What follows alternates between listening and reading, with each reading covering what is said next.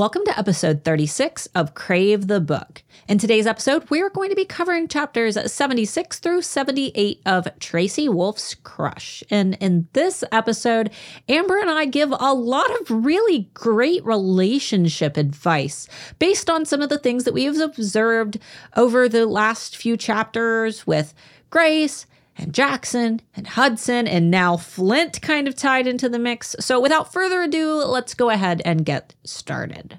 Let's do it, guys. Do let's it. Do it. Let's do it. I'm I'm feeling very um I don't know. I've got a little bit of spice to my attitude today because I had to re-record a YouTube video that I already recorded. So you guys get the the ultimate spicy on my end. Um, today, a little salty. It's just a little salty on the tip of your tongue because today's episode uh, 36. And it's funny, Mr. Moore was setting it up and he's like, You about done with this book yet? And I'm like, eh, A little more than halfway. so, but this, I mean, to be fair, to be fair, as the series goes on, the font gets smaller. So it's like the book looks the same, but every book is more and it's only I, I, think that next few books will have to read larger chunks um yeah. but the scenes are longer as well. I think that the scenes in uh there's also more reveals. Like there's not very once once we get to like covet and and court there's less and less spoilers that we can do mm-hmm. because you guys are as up to date as we are. Exactly. So especially we, now it's been pushed back.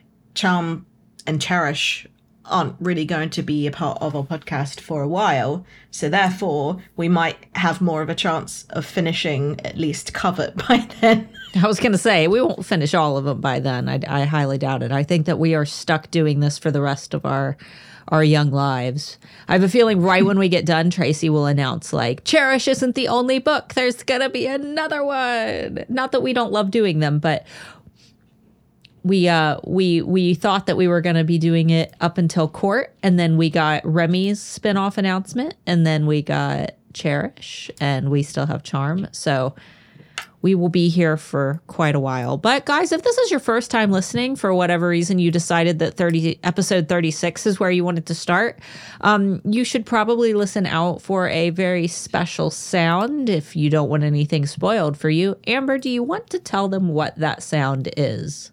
Yes. So, just like every other week and every other episode of Crave the Book podcast with myself and Stana Moore, you will need to listen out for the wolf howl, and it sounds just like this. And that signifies that whatever we've just decided to discuss for the episode based on the chapters that we've read, that will be the end of the safe content. Everything after that howl is going to probably be a spoiler or a surprise or something you haven't read yet if you haven't read the rest of the books. Today's spoilers will be uh, at least up to Covet. Yeah, so no no court spoilers unless we decide to like sprinkle one in. Um, but I think, that but that's the problem is that you'll never know. We we don't know until that how happens. Nothing is fair game. That's true. That's true. So you might just want to tune off just in case. We never, we kind of get loose lipped right when the house starts. So, but for now, you're safe as long as you've read up to chapters uh, 78 of Crush. But I guess we'll go ahead and get started because the, the, uh, this episode is starting in the middle of the very first Ludares tournament um, that it was described in our, our last episode as being kind of like March Madness, where there's a process of elimination and teams go up against each other until only two teams remain. And wouldn't you know that um, they didn't actually go through all of the games that were played because Tracy would have had to have written a lot of games and a lot of matches. So this is I said this is where if it were a movie they would insert like a sports montage and then within like two minutes of sports montage, uh, we're finally at the final game, the final match. And of course, it's Grace's team and arch enemy Cole, the asshole werewolf, um, mm-hmm. and, and his little crew, which is kind of an issue because Xavier, the one cool werewolf, is on Grace's team, and he's like the only cool werewolf that we've even seen so far. And Cole, the alpha of the werewolves, is on the other team. So it's kind of it's gonna be like you know a, a, dominance battle there where it's like oh you might you're going to be disobeying your alpha by even going up against him. And flint even offers to let cole sit it out. And cole's like no i'm not a punk. Like he's he gets super pissed about it because he kind of wants to prove himself. Also wouldn't it mean that all of the other werewolves in all of the other teams would have not felt exactly the same I think it's different for Xavier because Xavier didn't grow up with Cole. He was he was brought in um he had just gotten there what a year ago. So where Macy said that most of the students went to middle school together and these students, you know, they all know each other. So it's probably a little bit more insulting to have like the new guy come in and you know, hand the alpha's ass to him. And if we're going by, you know, like actual Wolfpack logic, an alpha is typically, you know, dethroned by whoever the next strongest male is. It's it's a dominance battle. Yeah. So once that alpha becomes either too old or incapable of um, running the pack, the position but also goes. In, in in biological terms, and me and me and Starla are a little bit a little bit nerdy. Um, Cole is a terrible alpha. Oh yeah, emotional, dramatic, impulsive, impulsive, defensive. He he doesn't he doesn't think All the things through. Yeah, he's already he's already um, had two like signs of weakness to the vampires. Where you know this is same guy who Jaxon drained in Crave during that scene where Grace first kind of experiences Jaxon's power. And again, when Hudson takes over Grace's body uh, in order to get the Alpha Wolf's tooth for the the spell to get Hudson out of Grace's body. And so was was Cole like aware of that? Because surely he would have called Grace out at some point before this, because he doesn't know that Hudson was the one that was controlling her. Well, maybe that would be a, another sign of weakness if he actually like maybe he assumes that no, like that only a few people know, and if he makes light of the situation, then like it's like oh, you know, you got you got beat up by the human girl. So yeah, but she's a gargoyle now, so it's much more badass. Yeah, that's so true. It's, a, it's a pure, purely sexist. But she wasn't a gargoyle. Like she still hadn't learned how to control her powers. This is a more recent occurrence. And I'm sure that even then, he still probably isn't seeing her as an equal just because he seems like an asshole. So, yeah. But either way, yeah, d- bad, bad leader overall. um, no father figure, nothing. Terrible person. He's an awful, awful wolf. Terrible wolf. so the the next note is mine, and it's a gift that keeps on giving. And Eden says um, that she she likes Grace's style, um, and it's because uh, any any girl that can keep two men in line at the same time is a girl that I could get behind. And I was like, "Bad Amber, get your mind out of the gutter, Amber, utter filth, Amber." But she says it again in these following chapters, where she could get behind something else, and I was like, "Please stop, Eden, stop, stop." Eden. This this is a PG rated book. stop. I, I don't think it's PG rated. No, it's not. Definitely up until the the uh, the last chapter that we read. And then I was like, oh, okay. By the way, did we did we say which chapters we read? Today? Yeah, yeah. And I okay. also I say it during the I lesson intro. Out. Yeah. um. So once again, this is this is the second or third time during this whole. No, it happened during practice it happened at the beginning of the game, and it happened again, where Hudson is literally the only one to give Grace any like motivation, any pep talks, any other than "you've got this." It's yeah, like, thanks. I mean, that, that's not really helpful. You can tell me that, but that's not going to calm me down. Yeah, and and and Jaxon. I mean, Jaxon does shoot her like a yeah, you're a badass, but like that's that's great, but Hudson's the only one really talking to her and you know, keeping a line of communication going so that she doesn't feel so freaking alone, especially in this particular match, because the other matches, like, they were fun, but now it's like Cyrus has introduced the comet in this match. Uh, the the opposing team is literally everybody who hates her. So the stakes are a lot higher, but everybody else is still just like, eh, you know, it's I think I think, I think that, the best the best thing f- for the anxiety, the best thing that Hudson says was that don't worry, this isn't the only bloodstone that exists. If we don't get it, we can always get another one. That is one of the only things that calms me down. If I if I know that something is like there is a pressure in it that I have to to to, to complete something or to do something by a certain time, like for example, me and me and Sarah both run businesses.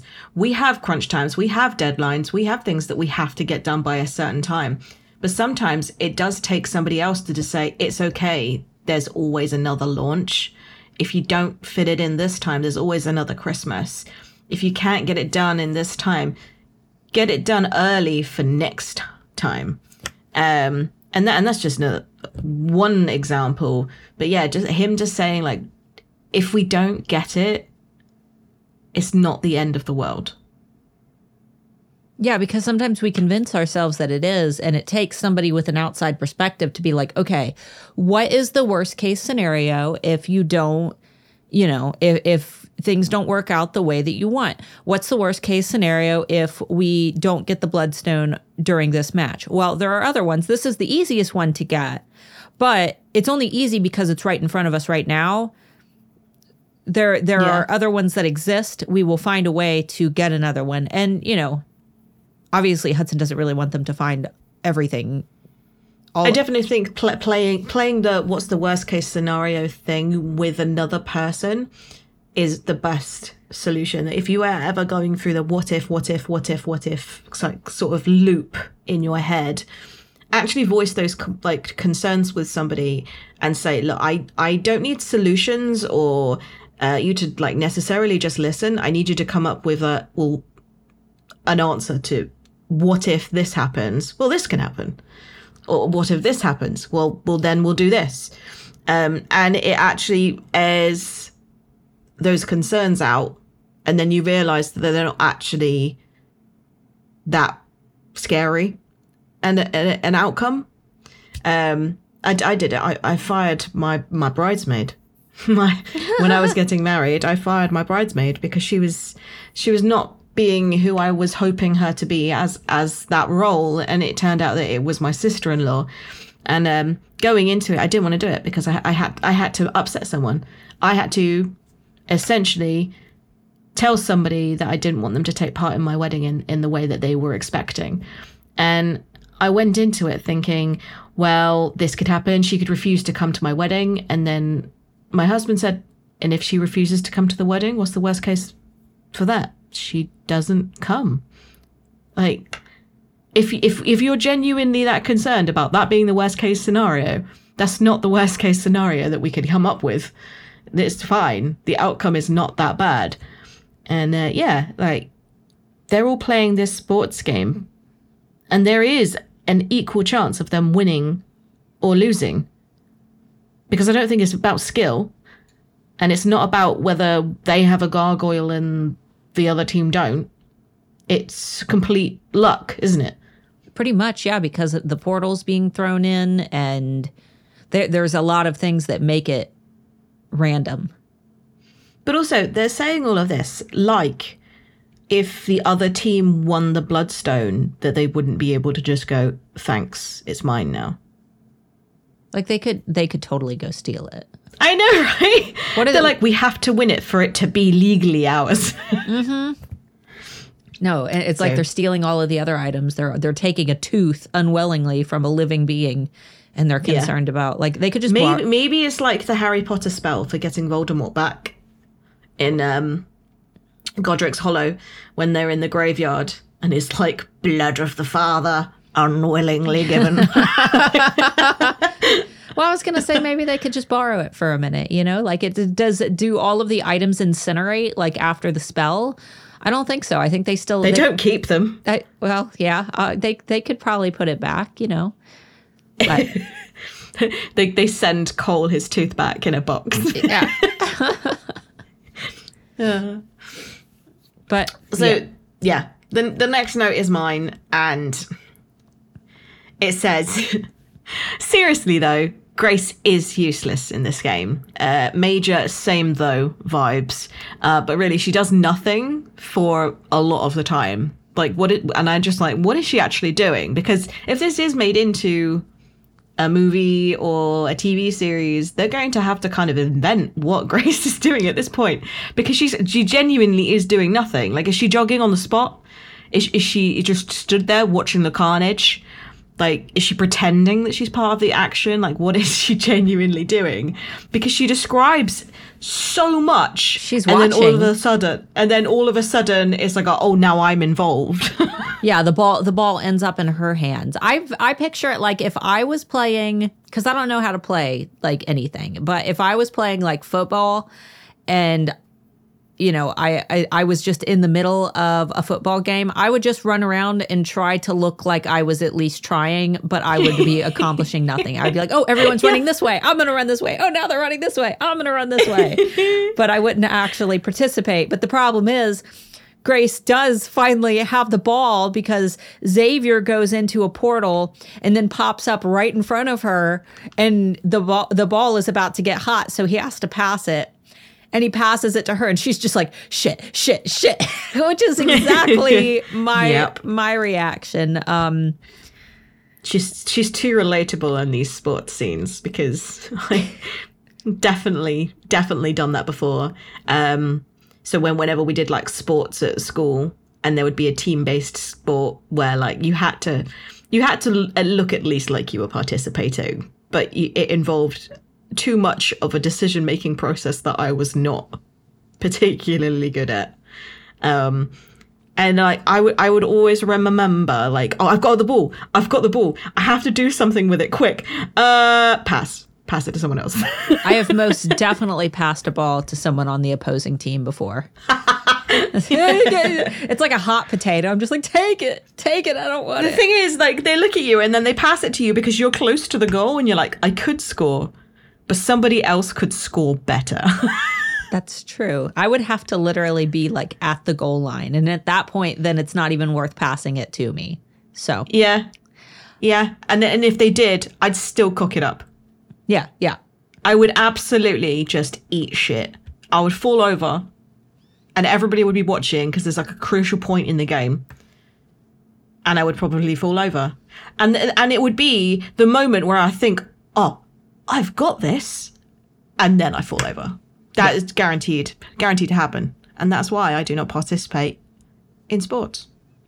You get that little glimmer of hope, and then it just gets, ra- I'd rather read a shatters. Everyone is embarrassed for you. I've, Yep. I've, yeah. That's that's. When they do the ooh face, that's yeah. then Or, or or they do. So do you in in in America when you are sat in a restaurant and somebody drops a glass? What do you do? we all go, oh. We go way. we do it like a like well done way. Um, and that would be exactly the noise that the entire crowd and the entire team would make watching me eat gravel. I, I think my husband usually claps. He'll be like, yeah. like sarcastically, like "Well done, you Yeah. did it." Yeah, absolutely. Because you have to, you know, take a bad situation and make it way worse for the person who is clearly embarrassed. um, so I'll admit, my first time reading, uh, when Cole cuts off Xavier's bracelet, I I was like, oh, this is it. He's a goner. Like I had it in my head. Like head. I liked him, and you've already killed him. yeah, I had it in my head that that was that was it. Tracy wrote that scene very well. But uh, what I'm thinking is like, okay, I've got like one of the little replica bracelets that um, Entangled Teen made that says Ludares competitor on it, and it's just like a little rubber stretchy band. And I'm thinking, like, is this like, is this true to? It has to be true to uh, to the book because Cole just cut that sucker right off of Xavier's wrist. It's it's the only thing keeping these children from being destroyed during this contest because it keeps them from from dying. Um, I'm just thinking maybe something a little stronger. And and when the dragons change and shift, are the bracelets shifting with the dragons or are they just very stretchy? Like I like I like to think that they become a collar. Oh yeah, that. Oh, I'm thinking like I, I'm thinking like the like the naughty collars that have like the big letters on them, except it just says Ludares competitor. Yeah. Yeah, like like like naughty naughty dragon collar. Yeah. Yeah, I, I mean, like they're like essentially magic dampeners, aren't they? Yeah. And uh, without going into too much spoilers, um, they wear something similar in Covet, But those are metal. But those are metal. I'm like, why don't they just use the same bracelets, They just at a, a different strength? I mean, they clearly have them. They they are in possession of them. The school has some of them. Yeah. Because some like somebody literally wears one as like a school mandate. they have to wear one. Yes. Uh, why don't they use those? Well, And also, like, just because somebody cut one deliberately doesn't mean that one couldn't be cut accidentally. Like, everyone has talons and stuff. Like, you could, you could be flying midair. A dragon goes to catch the ball, accidentally swipes the bracelet with their claw whilst they're getting to the ball. yeah. You run out of flying time, fall to the ground, but because you weren't wearing your bracelet because it broke, you die. Why did no one call off this game the moment that that happened? Like That uh, would be an absolute referee moment. Yeah, is, is there are there no penalties to this game? Like we've just made a student m- basically mortal, like and and then they just allow it to continue.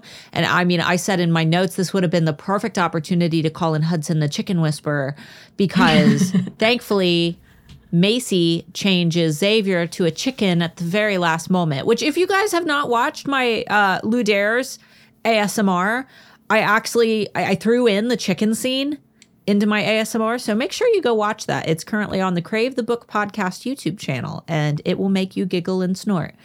But but yeah, I I think that this was Macy saving the day, saving Yes. Xavier's life, but very, very poor like school uh, you know, moderation. But also, she she did she didn't just like go. I need to save somebody from like the outcome of this. Uh, therefore, I'm just going to do the first thing I think of. No, she literally took it like changed him into a chicken because of the connotation of what he had just done. It wasn't just a punishment; it was a smart punishment, and also she rescued Xavier from what Cole was about to do. it was a humiliating statement. Yes, and the whole school saw it. Yeah. um, and um, chickens seem to be a theme throughout the crush crave crush covet I think just Crush. Crush, we've had several chicken references, but I haven't. there's a chicken reference in court as well oh. I can't remember it, but we'll. really you can't remember the chicken Oh, God. In court? chicken flint Chicken Flint. That's right. You got. Okay. Yeah. I remember. yeah That, I- everybody at some point that was is involving a chicken Maybe, maybe Tracy really. loves chicken Maybe she loves- she is from like she's from texas is there a lot of chickens there Um. Yeah. I mean, they kind of. There's chicken. There's it's their national animal no. There's chickens. Kind of. I mean, California had. We had a, a grocery store where there were like chickens in the parking lot, and everybody just called them the famous, what the famous chickens of like this particular parking lot. Nobody knows how they got there, but they just live there. chicken car park Shout shout out to Yuba City, California, for those of you in that trash hole. I'm sorry to all of you. um, let's see. Oh, and I, I love that you. I love your next note because it's. I, I feel like it's the same here. Reading these chapters of Grace going through the Ludares match, it, it does sound like sports commentators. It does. Um, and it's because the way that it is written is not written in a way where somebody has gone back over and edited and edited and edited and edited to make it really flowery. Um, It's panicky. The way that it is written, the way that it's written is panicky, but also it must be an uh, an iteration of her first draft because it's the and then and then and oh and then and then and then and then and suddenly but then it, the way that it's written it's not using like new and exciting conjunctions and like metaphors and things like that because when you're in the moment and commentating on a sport it's literally what is coming out of your mouth you are describing the scene and then that is it. You don't get to go back and relive it. You don't get go back and start talking about it again until you have a break. You just keep commentating on what is happening Right. so much that you don't actually have a chance to edit what you're saying. And it's also being written as a participant and not a spectator, which mm-hmm. makes it even crazier because Grace is actively participating and describing everything as it's happening. And she doesn't have time. I mean, there's even sentences that aren't finished where it'll just like cut off and then jump, you know, where she thinks that it, like, oh, this is this is perilous, where we have this is the end of the game, we've lost. But but then and yeah, it's it's constant motion. Yeah. But and it's and it's not a reflection on Tracy's writing. It's not like a oh this scene was written really badly. It It's more immersive. only those chapters. I think and it's- it's real. yeah, I think it's more immersive because like that's You, how you read it and you're like, wait, I confused. What is going on? So would anybody else who was on that field. Mm-hmm. Like that stadium was absolute chaos and fast paced and confusing as well when people go through the, the portals and then pop back up at the complete opposite end of the of the field. And you're listening to the crowd like groan or cheer. And it, pro- it probably is the most one of the most overwhelming experiences ever to be in a crowded stadium like that participating in a sport that a you've never played before and b literally got told the rules like 3 minutes ago. Poor and c supernatural. Poor planning on this entire school's part. Grace yeah. And but at the same time they've probably all grown up with it yeah, they've they've been able to watch it. It's like it's the difference between watching your parents drive and growing up in cars and being able to get in a car and have a decent idea of what you're doing when you first learn to drive versus seeing a vehicle for the very first time, being seated in it and told, "Okay, take me to the grocery." Like, or or even just being placed in a different country yeah. And like say like you know how to drive right? And yes i do know how to drive but driving in america for example is a whole different ball game Yeah. like at no point did i volunteer to drive. I could have but no. And then like and then there's the your whole, husband. like turning right or let like turning right if there's a red light uh, like no absolutely not. No i wouldn't. I would sit there. I would get beeped at and sit there. And you would get beeped at. I know. I probably get, would get like overtaken. I I don't know. As long as Yeah, you I just yeah, I know how to drive, but I wouldn't in in a different country without like like you, if you went right take you know you know where Starbucks is driving to Starbucks. I'm like uh, no, I'm okay. Oh, let's walk. yeah, I would walk. How many miles is it? Seven miles? Oh no, we can walk that, no problem. yeah, yeah, we'll get back in the afternoon. It'll be fine. Um, so obviously, as any good, you know, book goes, Grace, of course, wins the game at the last minute against unbeatable odds that she's somehow beaten after not She was the linchpin. yeah, d- not participating at all, not just watching, panicking, observing, and then And also suddenly using a skill that not only did she attempt for the first time ever midair on a dragon, she didn't even know whether it was possible. She just went, well, What's what use is it being able to turn to stone if you can't do it to other people? Let's try that. Let's see. What? You just like you you just uh, just a random thought that's come to your mind in that moment, and you decide let's try it, and immediately know exactly how to do it. like it wasn't even like oh no that didn't work. Let's try something else. Like Well, it's like it's like fight and she never did it again. it's fight or flight, but she's got fight and flight. It's fight and flight. Grace Grace is fight and flight, I wish she'd do it again. Like turning random people to stone just by poking yeah, them. yeah. There's so many times Like, in the it- series like- when like, that would be useful. gets- yeah, I know. Like if she ever gets annoyed if Jaxon just blithering on about how he needs to protect her, no, shut, Shut up. stone. it's a very useful skill, and I wish I had it. You she she could have done it when after the match when Jaxon got all like you know all all I'll protect you. Like shut up.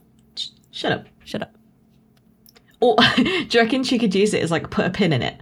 It's like she's she's in the middle of that session, and then she goes, uh, "Hang on, let me put you on pause. I need to talk to Heather." I I need to pee one second. Beep. yeah. it's a shame she couldn't do it to Hudson in her mind because then there would be no issues. That's true. That's true. She could just pause him rather than having to tiptoe around like the baby's asleep. So the next comment is mine, and it says men and their pride and posturing. Because, oh my god, isn't it insufferable? The moment after a group of men have succeeded at something, they don't shut up about it. Oh my God, it will last forever. It's like the play by play. I was there. I don't need a rundown of what happened. What I found in 12 years of marriage is that after a while, you will get to the point where you've heard all of their stories and they've heard all of yours. And you almost have to allow them to continue telling their wonder years. Um, you have to allow them to tell their their stories of triumph, and you have to act just as enthusiastic about it the 100th time you've heard it as you did the first time you heard it. In fact, I recommend becoming more enthusiastic as you hear Oh, and them. then becomes more sarcastic.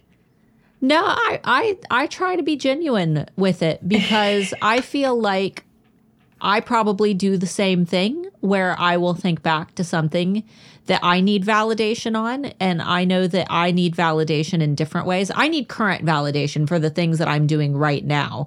And I think that, you know, some guys need validation for choices that they've made in the past and or or how they've grown since those choices were made. But Like I absolutely don't mind it, and I and I, and I love it when it's like part of a storytelling session when they're telling other people. But it's that moment after an event where they're all telling the play-by-play to the same people that, That were, were there. there. for the event, and I'm just like, like, why do you do this? Is this a thing? Maybe it's is it because is, is it a man thing or is it a not me thing? Does that make sense? I do it. I think I do it. I think it's to kind of make sure that the thoughts that I have um, mirror the thoughts that Reflect, every yeah. Did everybody else interpret this the same way that I did? Did I miss anything because I was so excited in the moment that maybe there's something about it that I didn't get perspective on that you noticed that I didn't notice, or maybe it's just a human nature to solidify a memory by running through it several times because I remember in high school I don't do this anymore but in high school when I like was on some of my very first dates I remember getting home and laying in bed and running through the play by play of the date because I didn't want to forget it and I would almost like savor it. Like I'm not laying in bed now savoring the date that I had with my husband of 12 years. Like we'll just we'll just have another one, you know. Um, but when you're younger, I think that I, I do think that it's a way for the brain to retain new information. That way, it becomes a part of your your Yeah. database. I mean, I think I think we na- we we nailed the psychology there. Um, and I think we could quit our jobs and um, testify in court for um, psychological behaviors. Absolutely, We're geniuses. we are. We look at we, we look at a weird thing that happens. We go, why do we do that?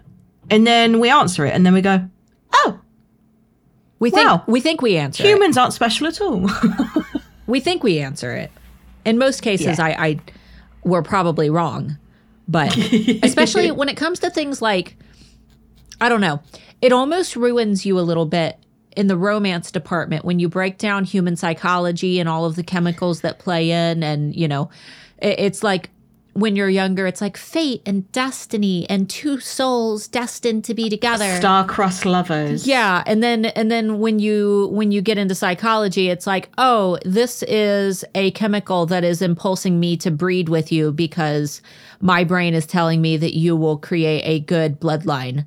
Like, you know, it, it, it, it destroys the magic a little bit to some extent. So I almost admire the people who still have the ability to look back and say, like, magic, fate, the stars align, destiny. Like, that's all really, really cute, but I believe in circumstances that line up out of coincidence. And coincidentally, I was single. Actually, I wasn't single, and neither was my current husband. But coincidentally, we were in unhappy relationships when we met, and we coincidentally hit it off. And we are coincidentally still together because we coincidentally have decided that we hate everyone and would, you know, prefer to enjoy each other's company.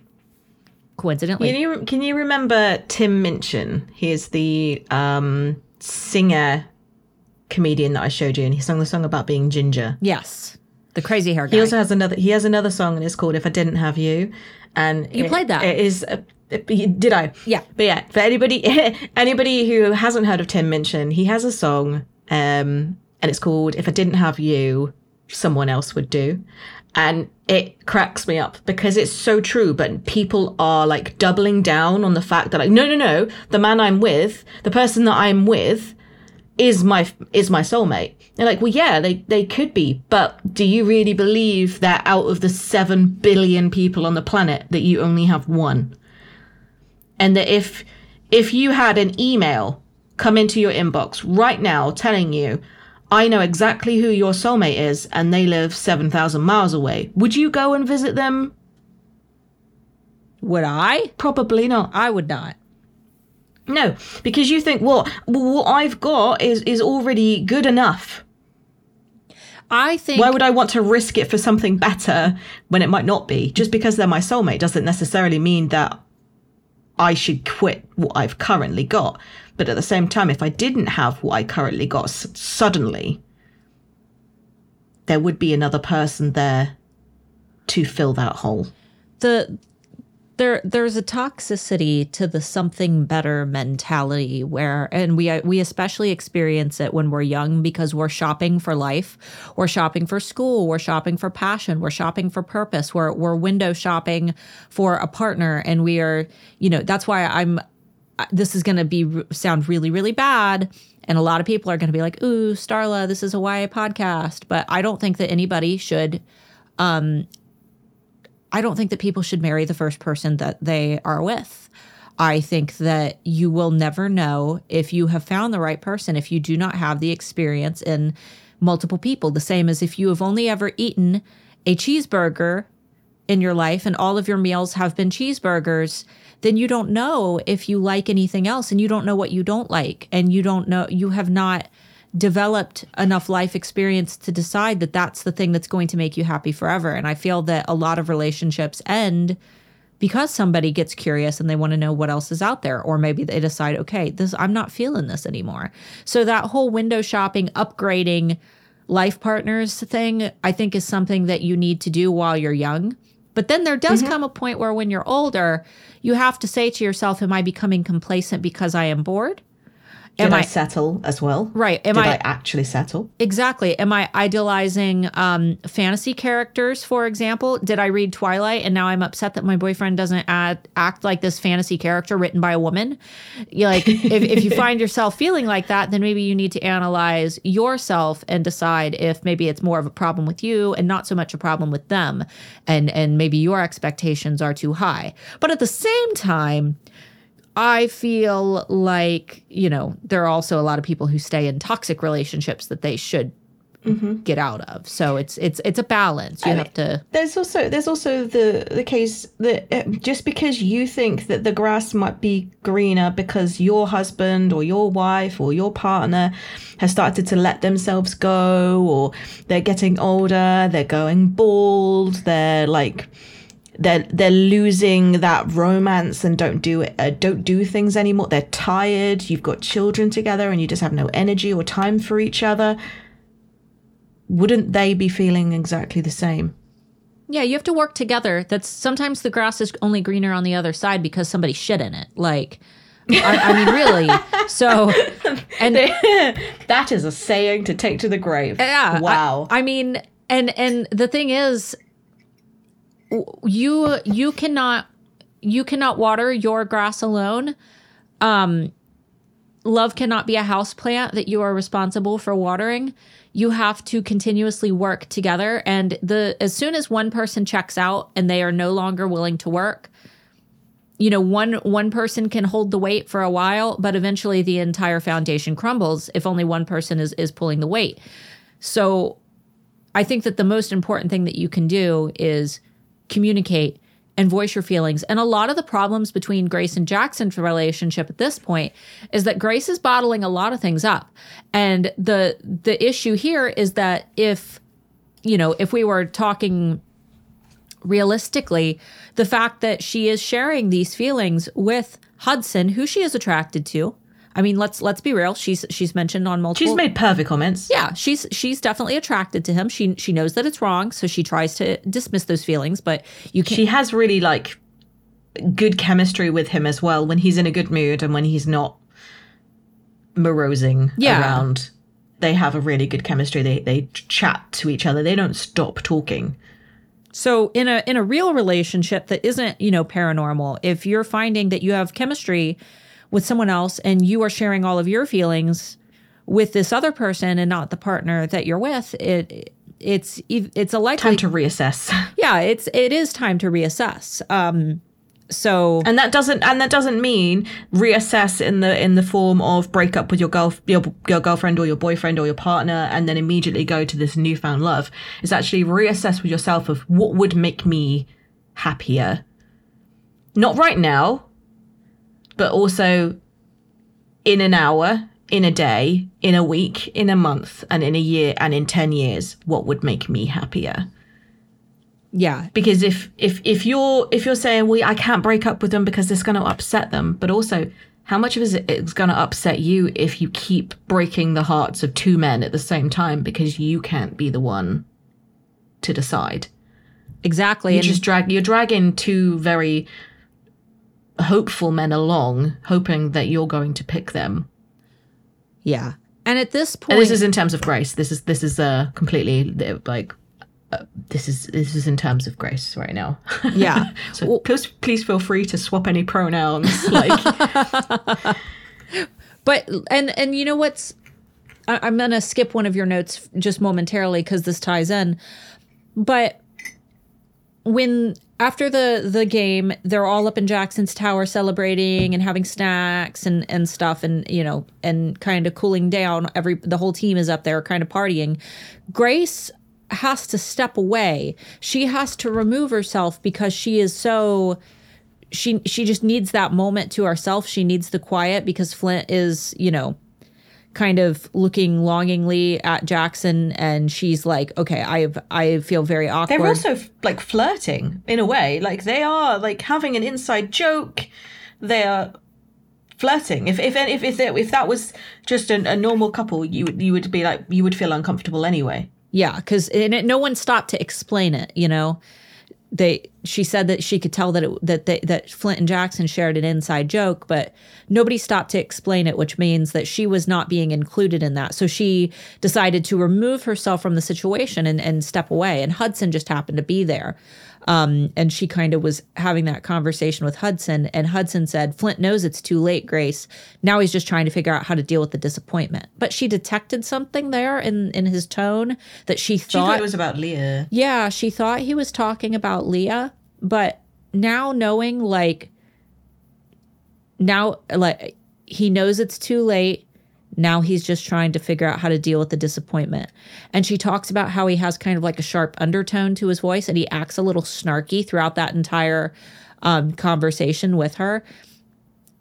And it's, I mean, obviously he's talking about himself and trying to figure out how to deal with the disappointment of losing Grace. And it's just like, oh God, it's so sad. Because first read through, I, I did assume that he was talking about Leah. Second read through, Yeah. I'm like, oh, It's all it's all about communication. He doesn't want to hurt her or ruin the relationship that he, she has with his brother, but at the same time, he absolutely is. By not communicating, he's creating two confused people instead of two hurt but now are on the same page people. yeah. Um, and he could absolutely go up and he could do a flint.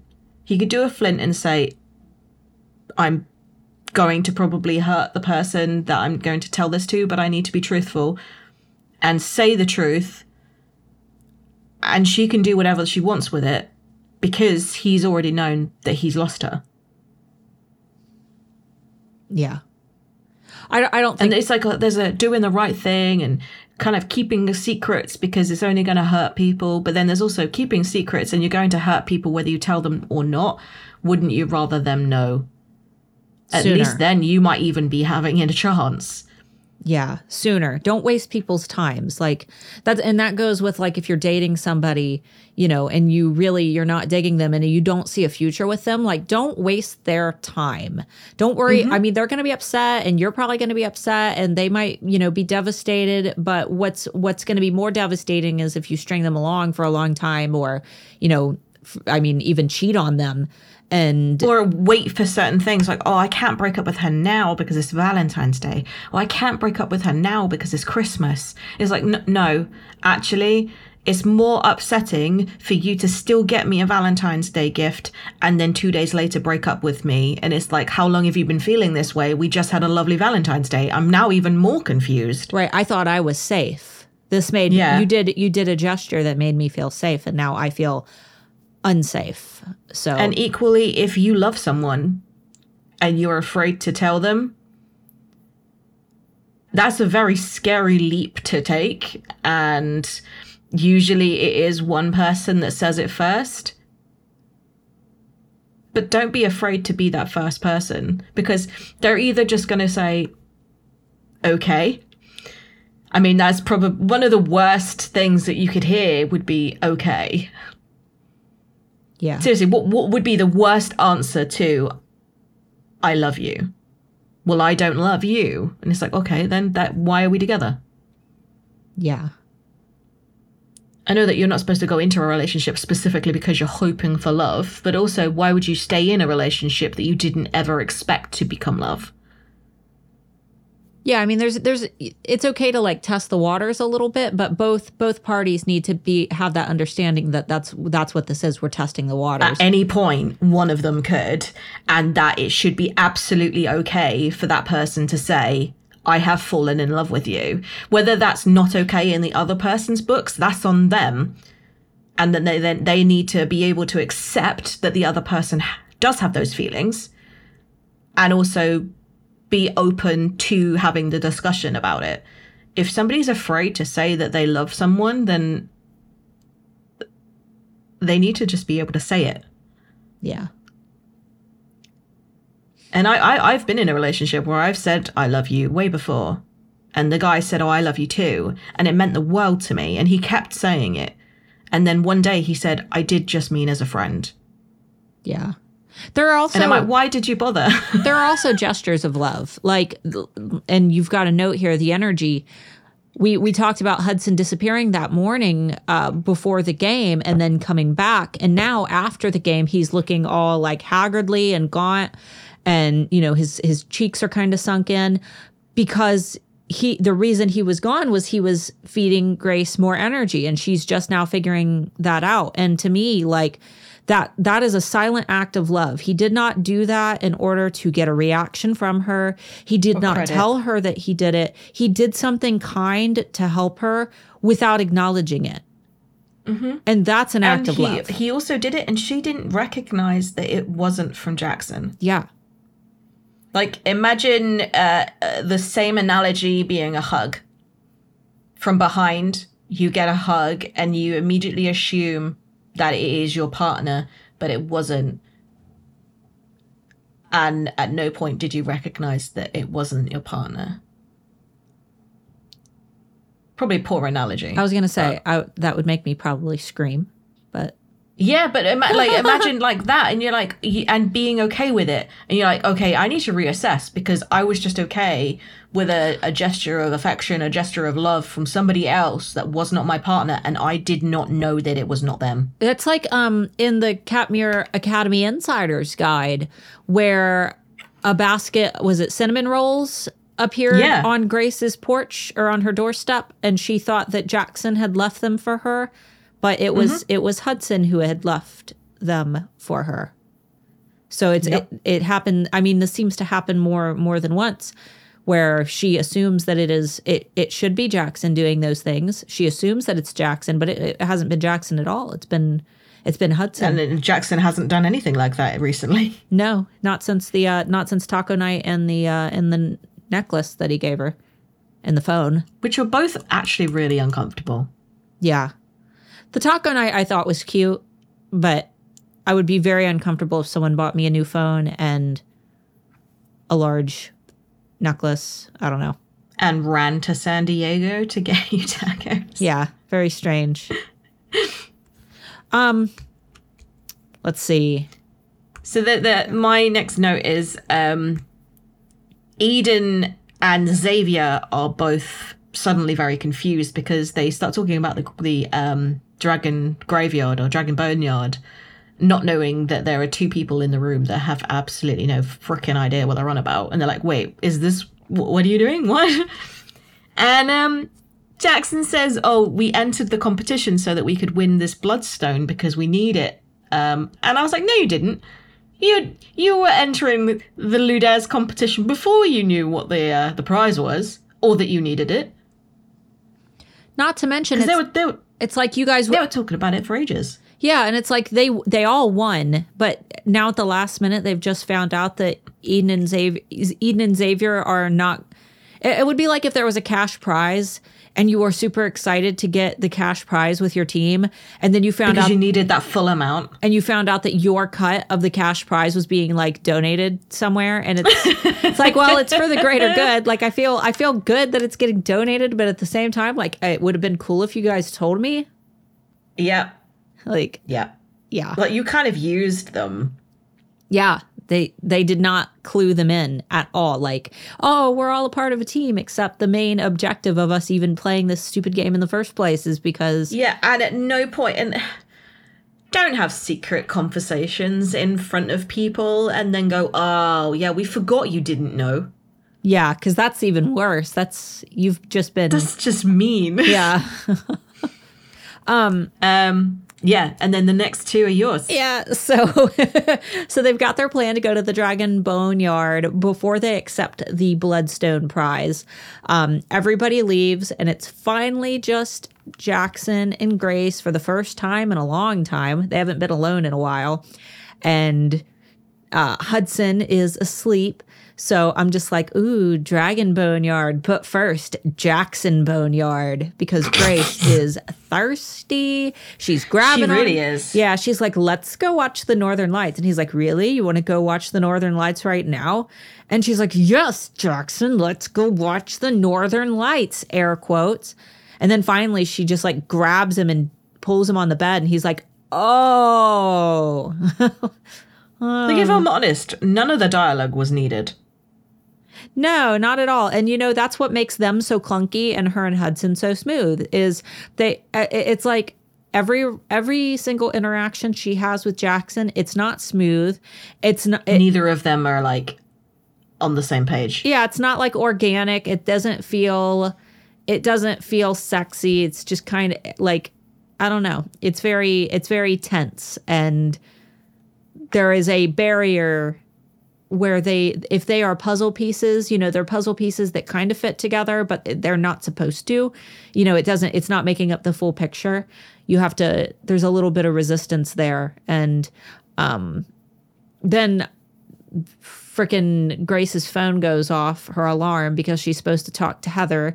They get interrupted yet again, and Hudson wakes up. And I'm just like, damn it, the baby's awake. Because that's that's parenting is you think that you're gonna get sexy, sexy, and then you end up like dropping something or slamming a door or bumping into something on the way to Standing on a dog's squeaky toy. yeah, and then except except it's Hudson with his hair all frazzled, just be like, it's, it's not morning yet. Thank God I have none of that. Uh, I just we just have to get the dog out of the room first, and that's always a struggle. He just doesn't want to leave. Stand at the door whining. Well, there's one thing that I can do, and it's run out of the room going, no! And then he runs after me like, Mum, Mum, what's the matter? And then I immediately shut the door behind me. Ah, and and then- it's just this face of confusion like, what? And then and then he's probably like, What are they doing in there? Oh no, I'm imagining his like just head cock, like wide eyes, like they're making really strange noises. I hope she's okay. Bless him. Do you want to get into uh into spoilers? Yeah. We are at man, we're at 58 minutes already. So thankfully we, We have essentially, essentially, we have two very, very short ones, and then one that I'm just like, eh, I hope true. Yeah, well, we covered the first one already. Jaxon and Flint shared an inside joke, which, Which never gets explained. yeah, we never get like what the joke even. Uh, what? Wait, wait, wait. In court, didn't we get what the inside joke? I thought that we. I thought that they said that line again in court. Maybe they did. I feel like it got brought up again. We'll we'll have to get to that when we get to court, so that we can actually go. it was. Yeah, I feel like that's something that like Tracy like she highlighted it on her like idea board and like I Little need Easter egg. yeah, I need to put this back in the story, but I feel like they did bring it up again. Um so I had a note who became alpha after Cole was removed and sent to the bad kids school and um make sure that you're gone if you haven't read all of Crush. Do do do do do. Are you gone yet? Okay. Uh after Cole was removed and Xavier died, who became alpha? I don't know. because the wolves like you don't really hear anything else about wolves after that from Katmere Nope. at least. And then the next time that an actual nice wolf gets introduced, they're not even a student of Katmere. So No, no. don't know. Hmm. I'm also wondering whether they're an alpha, but only of the wolves at the school. I think so. I think that it, and then when they graduate, they then have to create a new alpha for the next community that they become part of. I assume that it's like they he is like the prince, the same as Jaxon is the prince and Flint is the prince. Hmm. But in which case, it's like uh, if every community kind of needs their own little alpha, right? Can you imagine a little like primary school, like kindergarten, These little having a little alpha kid on the playground? I think that every well, I think that already exists among cliques. I think that there are definitely, you know, there's a pecking order among the cliques. I it would be a wolf version, and it would just be really funny if this little chubby toddler just going no roar. Do they turn? Does a does a child werewolf turn into a small like juvenile wolf, I hope so. like just a puffy little like completely, completely a puffy pup. yeah, just a completely non-threatening, adorable puppy. Like I really hope so. yeah. same with the dragons. Do you reckon, like, as well, like, you know, where you go to, like, their school photos, they have photos through the years of them all sat on that same chair in the same pose. I wonder if you get an option for your yearbook photo at Katmere. Can you do be? you want the dog or do you want the human? Yeah, which which form do you want to be? Do they have like the dragons where they have a giant studio set up with like a really big like backdrop? I also hope that, like, when it comes to graduation photos, when you wear, like, the hat and you hold the scroll, you have to hold the scroll in your mouth. Yeah. they keep it they keep it all rolled up for the for the wolves, or maybe it'll just the half shifted. Like there were some games where only their heads were shifted for That's weird. Ludares. Yeah, Why why only the head? Surely that's not even that useful. it would be even weirder if it was just the body and a human head. Just adding a tail and then we become a furry. Yeah, absolutely. Do like a full like anthro, anthro thing. Okay, so here's my look. Getting off topic here, uh, be, but we only have one more point. So, um, I have It's allowed. here. It it is allowed.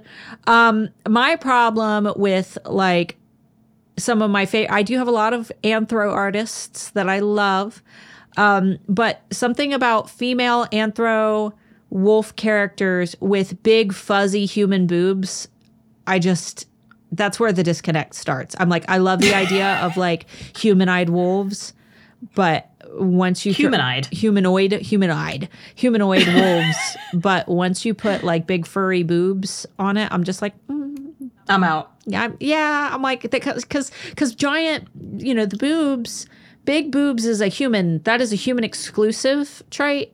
You know, we're like one of the only species who who has, you know, and and Well, it's like it's a, um, we're we're one of the only species that continuously has the swollen part. yeah, yeah. It is it is Um, for um it is it is the same as a you know a peacock with a big beautiful tail. It is which you know in most cases it's the male animal that has the feature because the female typically chooses the male.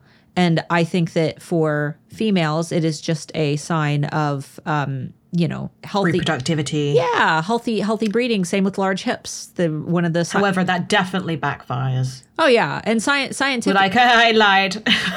scientifically, the reason that you know that the and, and once again talking scientific scientifically, not talking um, you know various gender specifics, but scientifically, females have wider hips. Males tend to be attracted to wider hips because it is an ease of birth feature. Females with wider hips typically have easier deliveries, especially if we're talking about pre medical stages where we were just popping out babies in the woods.